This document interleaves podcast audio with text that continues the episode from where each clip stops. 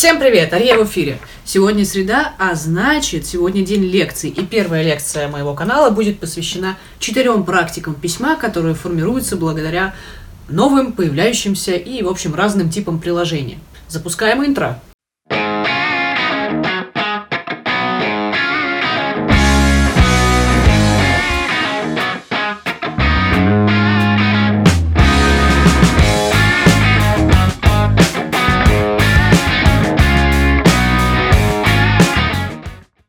Как известно, письменность играет не последнюю роль в формировании культуры.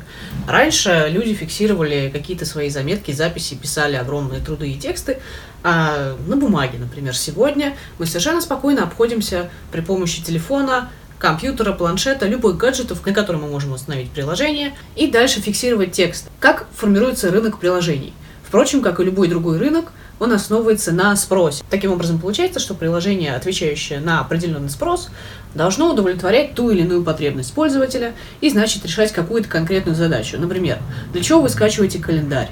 Для того, чтобы как-то структурировать и планировать свой ближайший график. А для чего вы скачиваете, например, Task Manager? Для того, чтобы ничего не забыть, не упустить никакую задачу. Примерно то же самое происходит с приложениями для фиксации заметок. Каждый из них призван решать определенную задачу пользователя. Сегодня мы разберем четыре практики письма, которые появляются благодаря приложениям, и, соответственно, четыре приложения. И на их примере мы увидим, как у пользователя формируются, во-первых, новые способы написания фиксации текста, и, во-вторых, как эти способы фиксации текста влияют на современную культуру. Первое приложение, к которому мы с вами обратимся, это, не поверите, Word. Только посмотрите на него, посмотрите на то, как он выглядит, посмотрите, сколько там функций. И скажите, Разве при помощи этой программы можно написать какой-нибудь интересный текст? Можно ли вдохновиться и сесть писать? Нет, хотя, конечно, я уверен, есть люди, которым визуальность не так важна. Однако посмотрите на него! Посмотрите, сколько там кнопок, сколько там возможностей, меню, подменю, подпунктов, функций, макетов, возможностей импорта, экспорта, настроек таблиц, внедрения дополнительных всевозможных элементов, о которых просто голова кругом идет. И опять же, вопрос. Разве в нем возможно сосредоточиться? Нет. Ладно, шутки в сторону. Действительно, интерфейс Word и функции, которые он подразумевает, не позволяют пользователю в достаточной степени погружаться в процесс написания текста, в процесс производства текста, и таким образом, по сути, оказываться один на один с собой. Word — это инструмент или машина по производству формально одобряемых текстов. Второе приложение, которое я хотела разобрать, это Evernote. Да, спросите вы, зачем мы рассматриваем Evernote и вообще что это такое? А я вам скажу, это совершенно уникальное приложение. Если Word это машина для производства формальных текстов, и значит формирующая формальную, сколько я в какой кошмар. Если Word а, это машина, которая порождает формальную практику письма, то в свою очередь Evernote порождает, скажем так, средовую практику письма. Сейчас объясню, в чем суть. Да, действительно, в нем гораздо более узкий функционал. Там небольшие возможности верстки, и вы едва ли будете в нем писать курсовую, это правда.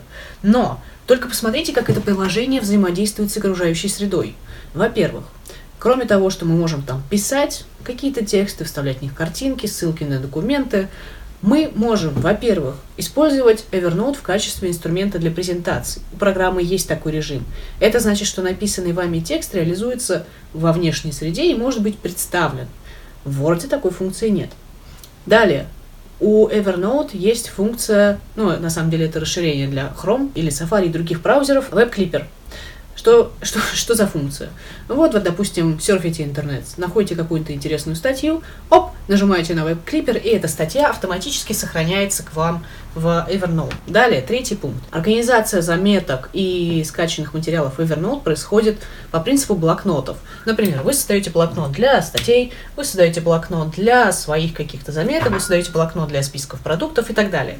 И в каждом этом блокноте хранится какое-то количество заметок. Следующий пункт, четвертый. Evernote сотрудничает с Moleskine. Компания Moleskine создала специальный блокнот, разметка которого позволяет вам сканировать написанные вами заметки, рисунки или схемы, нарисованные вами, а, и сразу же импортировать их в Evernote. Что это значит? Это значит, что программа, о которой мы сейчас говорим, не просто выгружает данные а, во внешний мир, например, в режиме презентации, но кроме того поглощает информацию из браузера при помощи веб-клипера, и при этом еще также поглощает информацию из материального мира, оцифровывая то, что вы создали в специальном блокноте. Это текстовый редактор с простейшими функциями, который не просто дает вам писать текст и фиксировать ваши мысли, но это текстовый редактор, который позволяет вам поделиться какими-то статьями с а, вашими друзьями, например, или коллегами. Это редактор, который взаимодействует со средой напрямую, и вы управляете этим взаимодействием.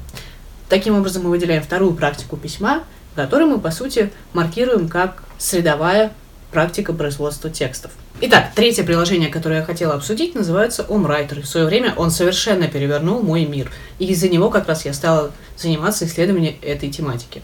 Итак, представьте себе текстовый редактор, задача которого не помочь вам настроить и структурировать текст, а задача которого максимально помочь вам сосредоточиться и написать текст – приложение, которое блокирует, визуально блокирует, не звуки, но уведомления, которые приходят, например, пушап, который всплывает в связи с тем, что где-то вышла новая статья, и если вы на это случайно подписались. Так вот, приложение, которое также позволяет вам настроить оформление вашего окна так, что, например, вы будете видеть а, какой-то медитативно синий-желтый фон, или вы будете видеть падающий снег, а, или вы будете видеть лес, или что-то такое.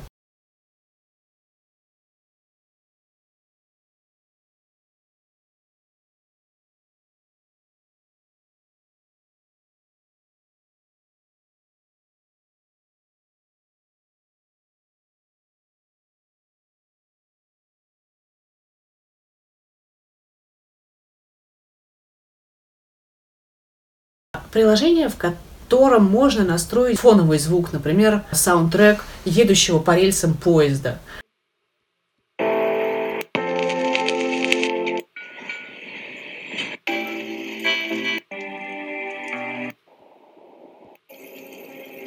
Кроме того, приложение позволяет настроить звуки от ударов по клавиатуре, щелчки, капельки.